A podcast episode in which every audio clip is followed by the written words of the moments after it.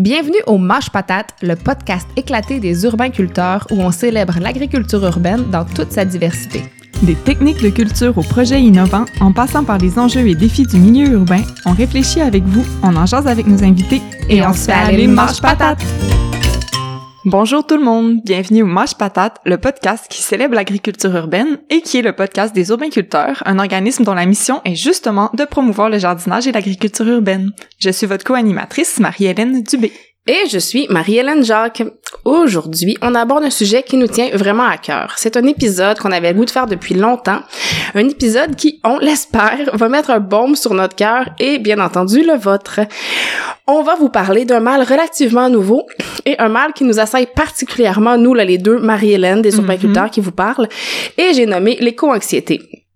On sait très bien qu'aujourd'hui, le lien avec l'agriculture urbaine est plus mince, disons, mais on a l'impression qu'il y a beaucoup de nos auditeurs qui vont être concernés quand même. Oui, c'est un état que moi, personnellement, je vis depuis longtemps, puis mes proches peuvent en témoigner d'ailleurs, mais ça fait seulement quelques mois que j'en ai plus entendu parler, que j'ai appris que j'étais pas toute seule, puis que le phénomène avait un nom, puis qu'il y a des psychologues puis des chercheurs aussi qui s'y intéressaient. Donc, qu'est-ce que c'est que l'éco-anxiété? En fait, le nom est assez évocateur, hein, c'est un état d'anxiété, d'angoisse qui découle de la prise de conscience que de l'état de l'environnement, puis des défis auxquels on va devoir faire face en tant qu'espèce pour s'adapter à un monde complètement transformé. Donc, autrement dit, c'est la peur chronique du fait que l'humanité telle qu'on la connaît aujourd'hui est un peu condamnée par la détérioration de l'environnement. En effet, la liste des menaces actuelles est longue. Les changements climatiques et la grande déclinaison de leurs conséquences, la montée du niveau de la mer, les canicules à répétition, la diminution de la qualité de l'air et de l'eau, l'augmentation des inondations, des feux de forêt, la perte des terres fertiles et l'insécurité alimentaire, l'apparition de nouvelles maladies infectieuses et la résistance aux antibiotiques, l'effondrement de la biodiversité, le plastique dans les océans jusque dans l'eau qu'on boit et par-dessus tout l'inaction des gouvernements. Et là, je peux même rajouter toutes les conséquences sociales et politiques, les possibilités de conflits et de crises qui peuvent découler de tout ce que je viens de vous nommer. Et surtout qu'un flot continu d'experts, de rapports, de documentaires alarmants nous font un portrait de plus en plus sombre et rapproche de plus en plus dans le temps, voire dans le passé déjà pour certains, le point de non-retour. Les personnes éco-anxieuses se sentent donc dans un état qui peut s'approcher de celui de deuil, dans un état d'impuissance, et elles peuvent ressentir de la colère et aussi surtout se sentir seules et isolées quand elles sont entourées de gens qui ne partagent pas leur inquiétude. Des fois, je me dis qu'il faut que j'apprenne à faire pousser du blé. Des fois, je me dis qu'il faut vraiment que je prenne des cours d'autodéfense et de premiers soins pour pouvoir me protéger et m'assurer un minimum dans un cas de conflit civil. Des fois, je passe des mois à chercher la paire de souliers la plus écolo, la plus durable, puis après, je me sens quand même déprimée puis inutile parce que je connais des filles qui ont plusieurs dizaines de souliers puis que mon effort me semble complètement ridicule au bout du compte. Ces temps-ci, je me dis qu'il faut que je me grouille à me faire opérer pour la vue parce que j'aurai peut-être pas toujours accès à des verres de contact. Des fois, j'ai le goût de crier à la madame devant moi à la caisse à l'épicerie parce qu'elle me fait suite prendre un sac de plastique pour amener un sac de chips chez elle. Des fois, je me dis qu'il faut vraiment que j'apprenne à survivre en forêt et quels végétaux ou champignons sont comestibles. Des fois, je me demande si j'ai bien fait d'avoir des enfants. Souvent, on aurait envie de juste pouvoir faire notre vie en n'y pensant pas puis d'envisager notre futur sans gros nuages noirs au-dessus. Au moins, aux urbainculteurs, on a la chance d'être occupés au quotidien par des activités qui nous semblent porteuses de sens, qui nous paraissent être des solutions face à tout cet ensemble de défis et de menaces écologiques. Puis je pense que ça nous fait du bien de travailler en ce sens-là, de poser ces gestes-là. Donc, aujourd'hui, on n'a pas invité quelqu'un pour vous détailler pourquoi vous devriez paniquer vous aussi si vous le faites pas déjà. On a invité quelqu'un qui est psychologue, membre en règle de son ordre, mais qui est aussi professeur au département de management à l'Université Laval. Cette personne, c'est Charles Baron. Il s'intéresse de près au développement de la conscience. Il accompagne des personnes préoccupées par toutes ces questions pour que ces personnes-là deviennent des agents de changement, des leaders authentiques et conscients de l'état du monde, pour qu'elles deviennent des facilitateurs dans les processus d'innovation collective. Rien de moins. Bonjour Charles! Bonjour mesdames! Alors toi, dis-nous, est-ce que tu as déjà fait de l'éco-anxiété ou te définis-tu comme un éco-anxieux? J'ai déjà fait de l'éco-anxiété, oui. En fait, comme je pense comme probablement la majorité des auditeurs à l'écoute de nombreux documentaires qui montrent la dévastation de l'écologie planétaire, j'ai eu des moments de montées d'anxiété importantes. Puis effectivement, moi à ce moment-là, ma réflexion, ça a été beaucoup de voir c'est quoi la racine de ça? Qu'est-ce qui est la racine du fait qu'on détruit notre environnement? Puis j'avais l'impression que ça se passait beaucoup au niveau de la conscience des personnes. Ouais. Puis la peur en tant que telle, est-ce que ça a une utilité? Est-ce que c'est un moteur ou est-ce que ça sert juste à rien, il faut s'en débarrasser? Est-ce que souvent on a tendance à comme faire peur aux autres pour qu'ils passent à l'action? Est-ce que c'est utile? Ben en fait, je pense que la peur, c'est une réaction normale. C'est une réaction normale avec tout ce qu'on voit dans notre autour de nous, tous les signes que vous avez décrits tout à l'heure. Je pense que c'est un signal d'alerte important de voir que c'est plus possible de continuer comme on le fait. Ça part d'une réaction de survie. Maintenant, agir sous l'emprise de la peur, ça c'est pas optimal. Mm-hmm. La peur est pas bonne conseillère.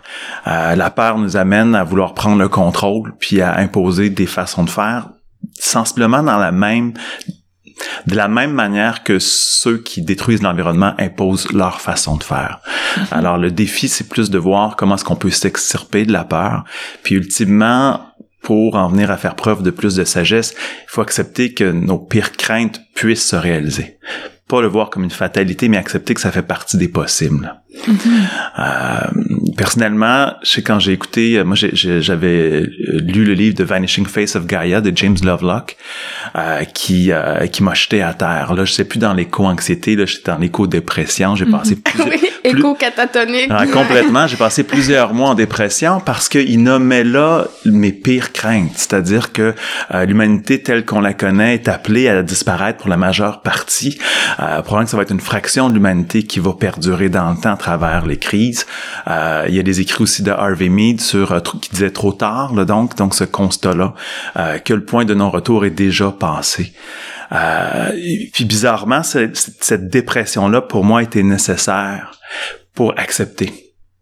Puis quand on accepte les possibles, ces possibles-là qui sont horribles, là, on peut se dire, bon, mais qu'est-ce qu'on fait sur cette base-là? Qu'est-ce qui donne du sens à mon action dans ce contexte-là? Et c'est justement ce que j'ai besoin d'entendre, parce que moi, je pense que je suis à la phase dépression. Ouais. Du processus. On a lu des articles un peu comme les étapes du deuil, tu sais, t'as l'étape de prise de conscience, la colère, le déni, bon. Puis là, moi, je suis à quelque part dans la phase désespoir, angoisse et perte de sentiment d'impuissance totale. Là. C'est ça, on est deux Marie-Hélène qui marchent main dans la main dans cette phase-là en ce moment. Ouais. Donc comment tu t'en es extirpé au fond, comment de prendre conscience de l'état du monde peut être un moteur pour changer au fond. Ouais. Ben j'ai l'impression que ce que vous faites aux urbainculteurs va beaucoup dans le sens d'agir en cohérence avec vos valeurs profondes, en tout cas, ça c'est tout le moins, d'agir votre caring pour la vie. Tu sais, le défi ou le risque, c'est de tomber dans un sentiment de responsabilité indue. C'est-à-dire que l'ensemble des champs de force qui concourent à la dévastation planétaire sont engagés depuis plus de 150 ans. Mm-hmm. Alors, puis qu'on dit qu'actuellement, il y a 1 milliard de personnes en Chine qui polluent à tour de bras. Effectivement, nos actions individuelles ont une portée qui est, somme toute, minuscule. Et c'est comme un grand drame. C'est comme si on essaie de faire un château de sable sur le bord de l'océan. On fait quelque chose qui a du sens pour nous, mais à un moment donné, de voir que ça peut être balayé constamment au gré des événements. Oui, c'est ça. Mon château de sable, je vois la marée monter quand même. Ouais. Exactement. Puis dans les gens que je côtoie, notamment dans les programmes leadership que j'offre à des gens qui vous ressemblent, somme toute, ce que j'observe, c'est qu'il y en a beaucoup qui se sentent hyper responsables, qui veulent diminuer leur empreinte écologique au maximum, qui vont... et pour moi, il y a une part de souffrance importante là-dedans, parce que c'est comme essayer de compenser pour quelque chose qui est tellement plus vaste que soi. Ben carrément, c'est carrément ça, de le sacrifice. J'étais avec une amie qui n'a pas de voiture, puis elle est végétalienne, puis sa famille au complet, puis elle disait, ben au moins je me dis que moi je fais tout ça pendant que les autres polluent. Elle s'accroche à tous les sacrifices qu'elle fait, c'est un peu comme un martyr. Ouais, absolument. Absolument. C'est comme presque s'excuser d'avoir des besoins, s'excuser de devoir respirer parce qu'on prend de l'oxygène. Mm-hmm. Puis c'est ça. Puis vois-tu, pour moi, là, c'est là où ça devient nécessaire d'avoir une perspective un peu plus vaste sur c'est quoi être humain. Si on voit le fait de notre existence humaine uniquement sur cette vie-ci, si je peux dire, ça n'a pas beaucoup de sens. Ça n'a pas beaucoup de sens d'être dans un monde qui semble juste se dégrader. Si on le voit comme le fait que peut-être que l'humanité a besoin de vivre cette crise-là pour se développer dans sa conscience puis se rappeler qui elle est vraiment, là, ça prend plus de sens. Puis ultimement, dans l'éco-anxiété, c'est comme il y a une perte de confiance dans le fait qu'on s'inscrit dans ce flot de conscience et de vie plus vaste. Puis on sent que nous, on doit assumer la responsabilité de rétablir les choses. Il y a quelque chose de beau dans la dimension de sentiment de responsabilité, mais il y a quelque chose de tragique dans le fait de pas reconnaître le caractère presque minuscule de notre participation dans un flot de vie puis de conscience beaucoup plus puissant que ça. C'est en fait notre contexte social qui met de l'avant beaucoup l'individualisme, donc participe directement un peu à ça parce que le fait qu'on est tellement centré sur nous-mêmes, finalement, c'est là qu'on prend la responsabilité sur nos épaules personnelles, puis on oublie qu'on fait partie d'une société, d'un mouvement plus vaste et tout. Ouais, absolument, absolument. En fait, quand je disais tout à l'heure que je me préoccupais un peu de la racine de ce qui amène la destruction de notre écologie planétaire, un des facteurs majeurs dans le développement de la conscience, c'est notamment de reconnaître comment c'est le propre de la dynamique de notre ego, de faire en sorte qu'on se sent séparé du reste du monde, qu'on doit prendre le contrôle de nous-mêmes, des autres et du monde. Puis l'ego, ça sonne très négatif dans notre société, oui. Mais c'est une partie profondément légitime et saine de nous qui veut survivre, puis qui a l'impression que pour survivre, elle doit prendre le contrôle. Puis moi, personnellement, je suis très heureux que mes ancêtres aient assuré leur survie.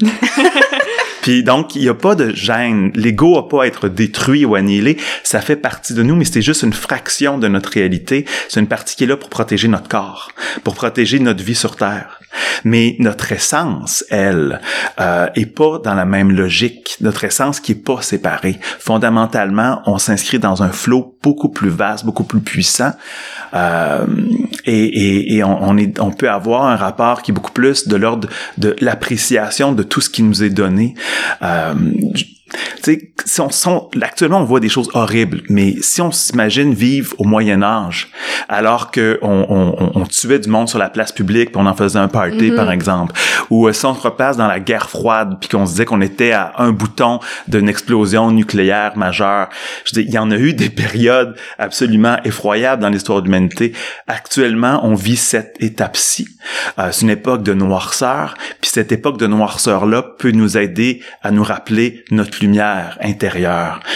C'est comme si on a besoin de faire le contact de cette noirceur-là pour se rappeler qui on est vraiment, pour voir tous les gestes incohérents qu'on pose par rapport à notre nature véritable et pouvoir actualiser ça dans le cadre de cette vie-ci. Puis comment on fait c'est pour passer de cet état d'égo là où on se dit je dois prendre des cours d'autodéfense pour survivre, pour être celle qui va l'avoir le dernier pain à l'épicerie quand il y en aura plus, tu sais, mettons là, je caricature complètement. Non, mais je trouve ça magnifique que vous nommiez ça parce que c'est toutes des pensées qui me sont déjà passées par l'esprit. À un moment donné, tu dis ça arrête où, tu sais, tu deviens gardien ou tu essaies de soutenir la conscience ou ben tu essaies de promouvoir des bonnes habitudes au plan de l'agriculture urbaine. À un moment donné, on peut pas tout faire, on fait partie d'un tout, puis chacun a à faire sa part. Et c'est là où une espèce de choix de confiance. Tout à l'heure, vous avez fait référence au fait d'avoir des enfants. Quand on décide d'avoir des enfants, c'est un acte de foi aujourd'hui. Oui, c'est-à-dire qu'on décide de faire confiance dans l'existence. Il y a quelque chose de plus puissant que nous, puis on veut aimer cette vie-ci. Fait que c'est quoi les outils qui sont à ma disposition, mettons, en ce moment où je suis dans la phase... autodéfense et égo et qu'est-ce que je dois faire quelque chose absolument, c'est moi qui porte ce poids-là.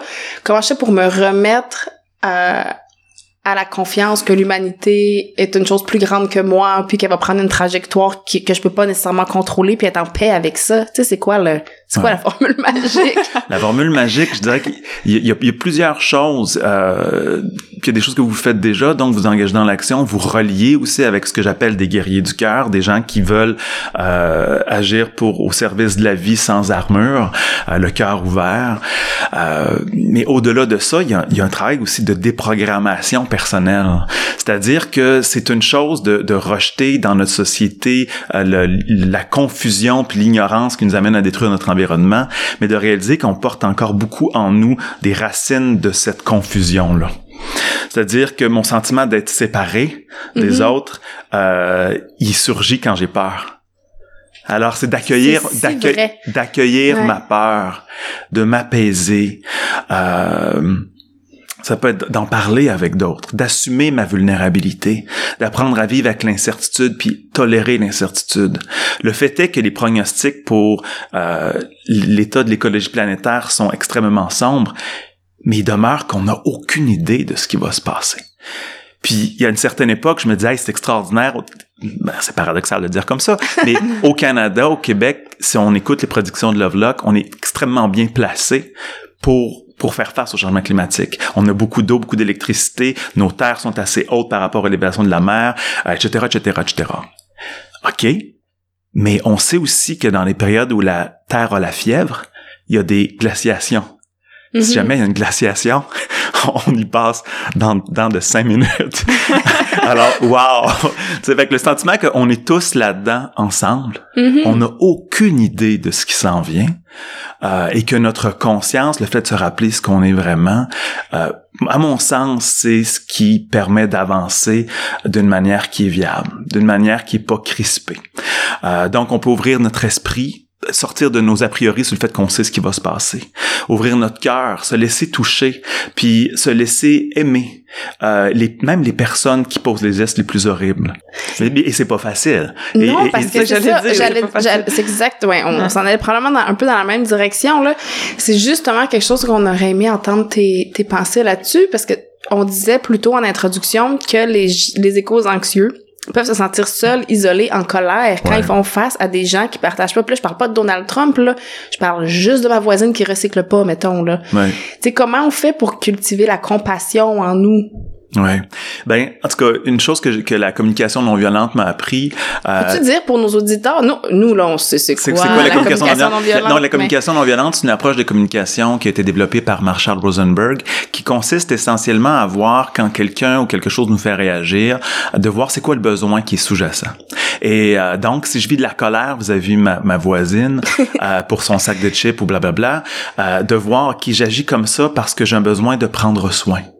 J'ai un besoin de vérité. Alors, je peux, notamment dans mon besoin de prendre soin, ou mon besoin de conscience. Alors, comment est-ce que je veille sur ces besoins-là dans ma vie? J'ai une responsabilité à cet égard-là. Et j'ai une responsabilité, puis j'ai aussi une limite dans mon pouvoir. Est-ce que je peux accepter d'avoir une limite dans mon pouvoir? De pas contrôler ce qui se passe autour de moi, puis par ailleurs, d'être en cohérence avec les besoins que j'agis. Lorsqu'on se met à démoniser les gens autour de nous, on se polarise, on exacerbe en fait les positions de chacun. Il y a des gens comme Donald Trump qui carburent au feedback négatif parce qu'ils ont construit toute leur personnalité au fait d'être haïs. Ouais. Alors, une personne puis on confirme nos théories aussi, hein. Si je vois une personne comme étant mauvaise, je vais toujours agir d'une manière hostile avec elle, qui va la rendre de plus en plus antipathique à mon égard. Mm-hmm. Quand je fais de la psychothérapie ou quand je fais du coaching, la personne en face de moi, il m'incombe de trouver une façon de l'aimer. Tout le temps.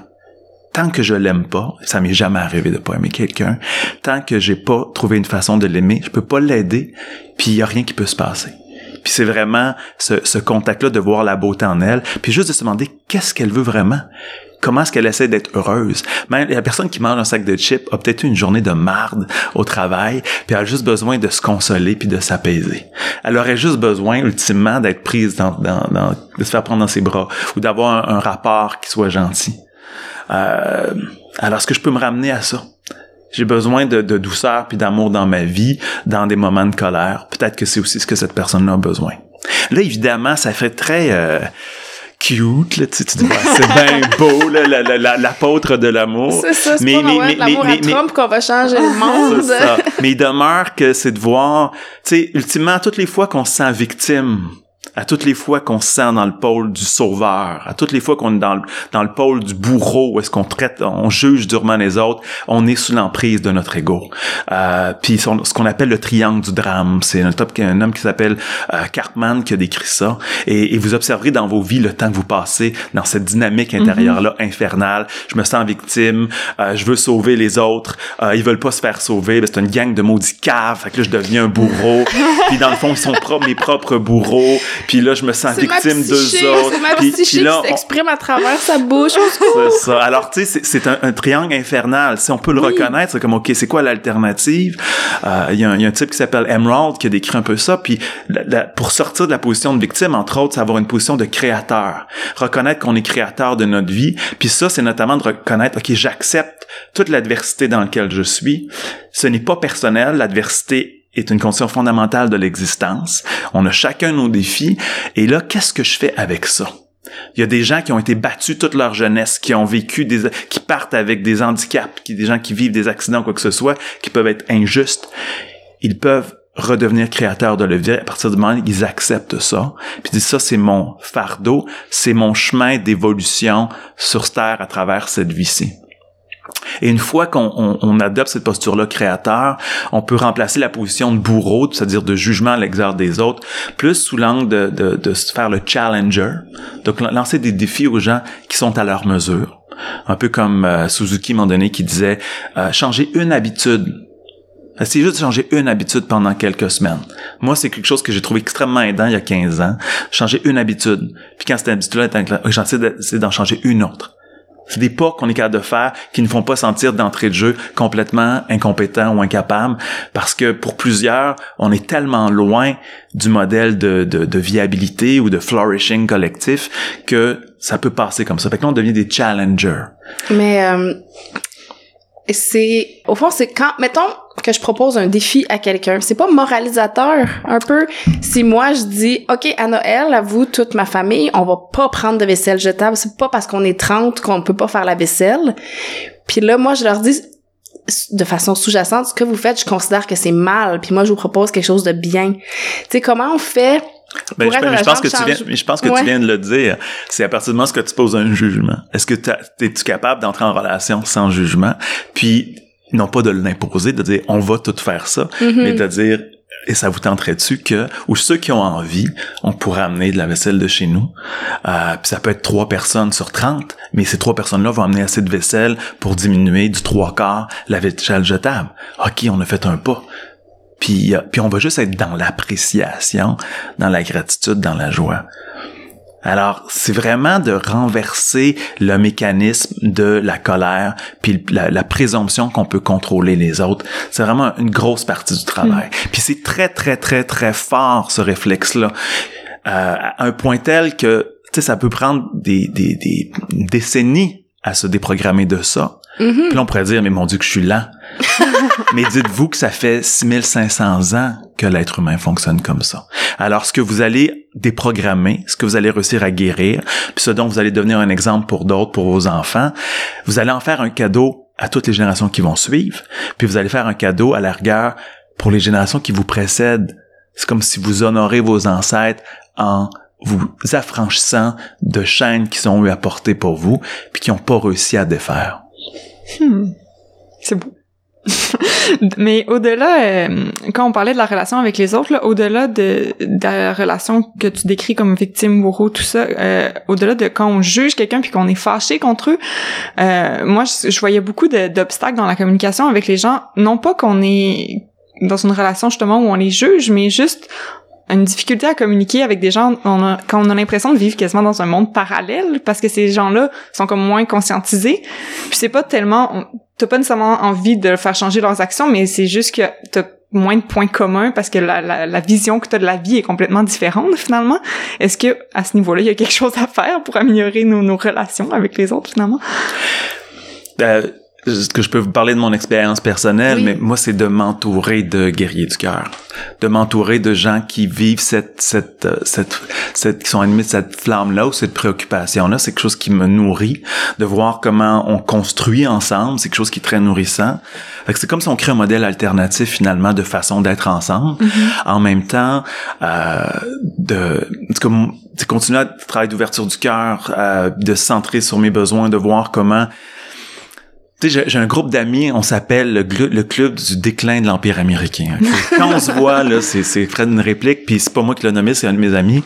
Mais ultimement, on fait preuve de cynisme, on déconne. Il y a certains de ces amis-là qui ont beaucoup d'incohérences dans leur vie, notamment par rapport à des thèmes, des préoccupations que j'ai par rapport à l'environnement ou par rapport à, aux valeurs profondes.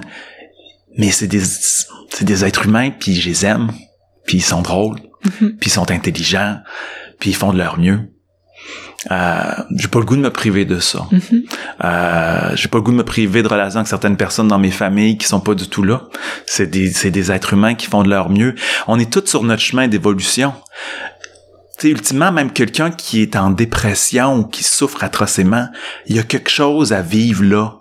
Il y a quelque chose à apprendre.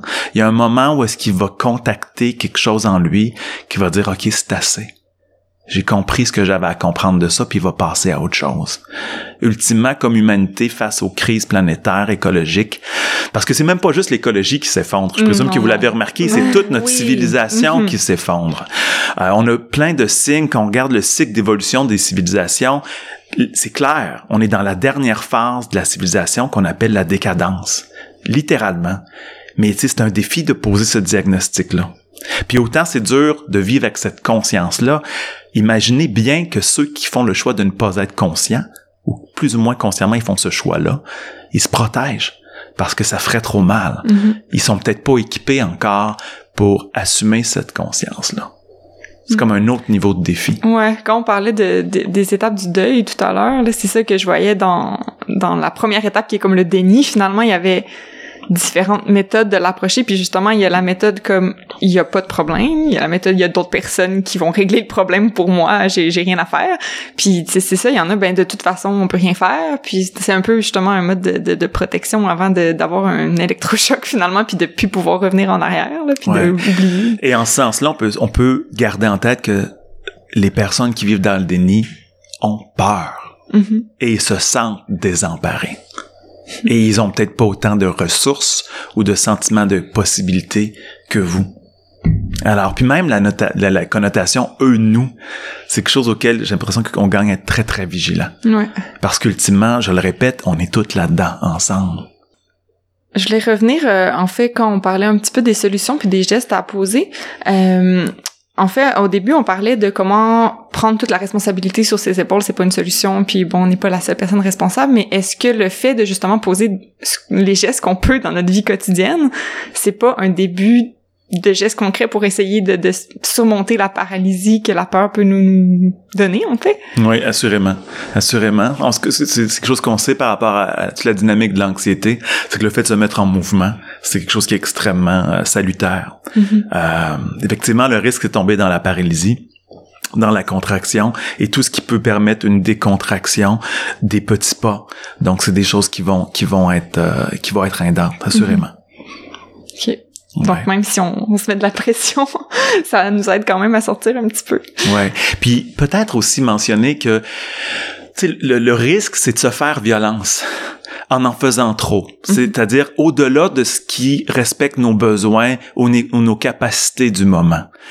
Il y a certaines personnes qui s'astreignent à être végétaliennes alors que ça se pourrait que leur corps ait besoin de manger de la viande une fois par mois.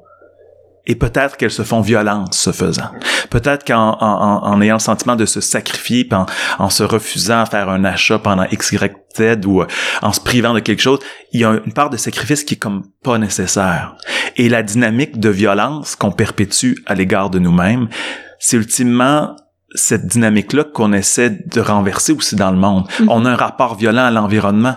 On a un rapport violent aux autres au niveau de notre économie mondiale. On a une économie qui est violente, qui est basée sur une logique de domination. On est violent parfois parce qu'on se demande pas qu'est-ce qui a du sens pour moi.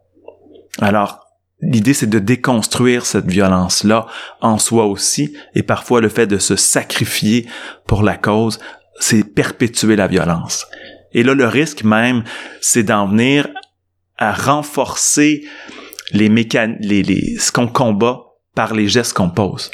Par exemple, en énonçant des personnes qui ont des comportements affreux au niveau de l'environnement, on peut tellement être braquant qu'ils vont être encore plus sourds à ces préoccupations-là, et donc ça réglera rien.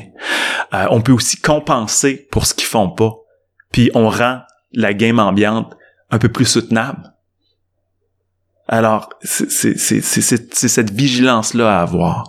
Est-ce que je me traite avec amour autant que je voudrais que le monde qu'on prenne soin du monde avec amour? Mm-hmm.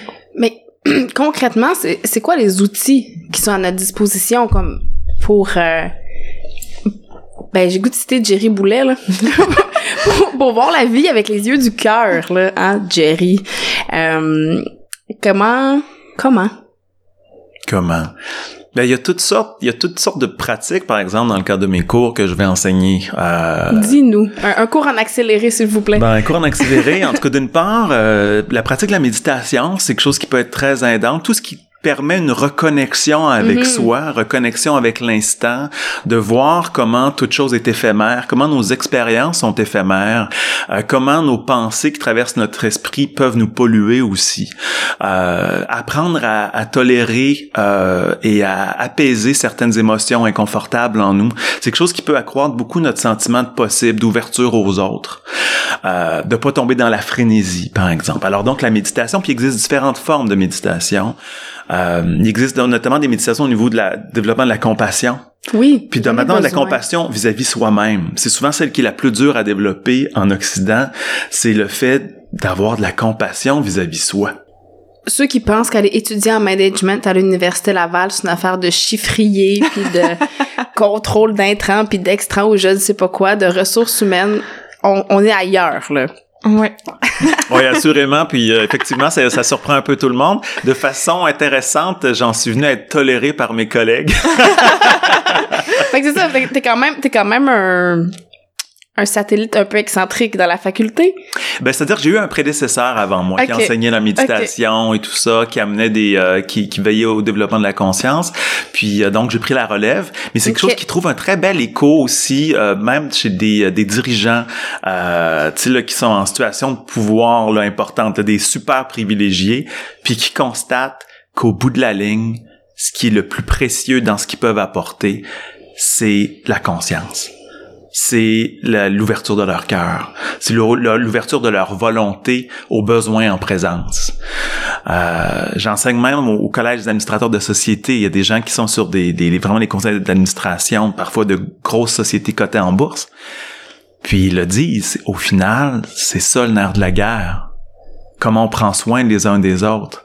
Puis toute la qualité de la relation qu'ils sont capables de créer entre eux se réverbère à la grandeur de l'organisation. Ce qui est intéressant pour moi, c'est de réaliser qu'en fait, ce besoin de développement de conscience et de prise de conscience de sa capacité d'assumer un leadership sain dans la société, il est à la grandeur de la société. Il est autant chez les hyper privilégiés que chez les personnes qui sont en situation de précarité et de difficulté. Les leaders sont partout.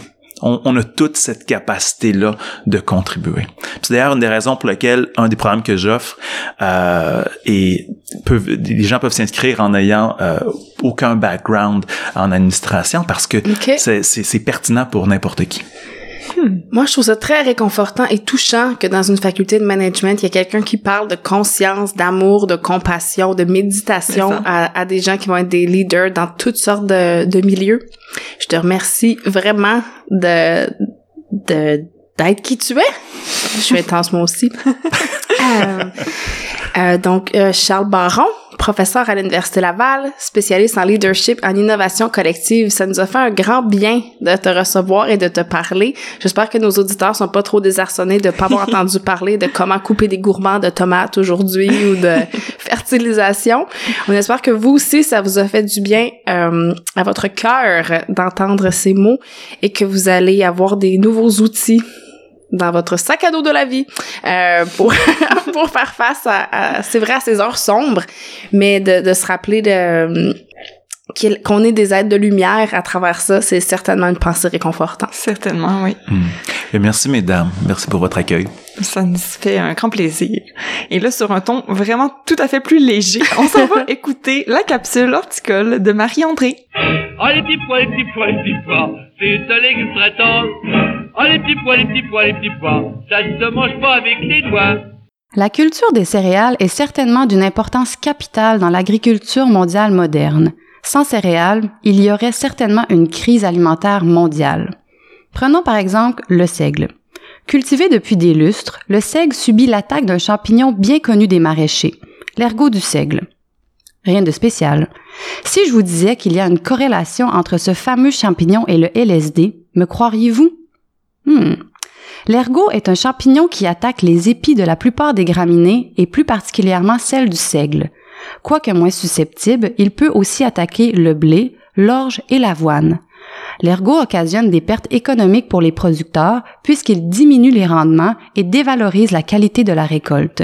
En fait, il détourne le carbone absorbé par la photosynthèse à son profit, donc retarde la maturité du grain. Que le plant soit infecté, c'est une chose, mais la contamination des farines et des moulées qui en découlent par les composés toxiques de l'ergot est beaucoup plus sérieux, puisqu'ils peuvent empoisonner les humains et les animaux qui les consomment. Chez l'humain, l'ergot cause la maladie de l'ergotisme, historiquement nommée comme le mal des ardents ou encore le feu de Saint-Antoine. Elle a fait des ravages à plusieurs époques, dont au Moyen Âge, quand le pain était souvent fait avec de la farine contenant beaucoup d'ergot. La maladie provoque l'alternance d'une sensation de grand froid et de grande chaleur dans le corps et peut mener à la mort. D'ailleurs, plusieurs de ces épidémies ont fortement été documentées.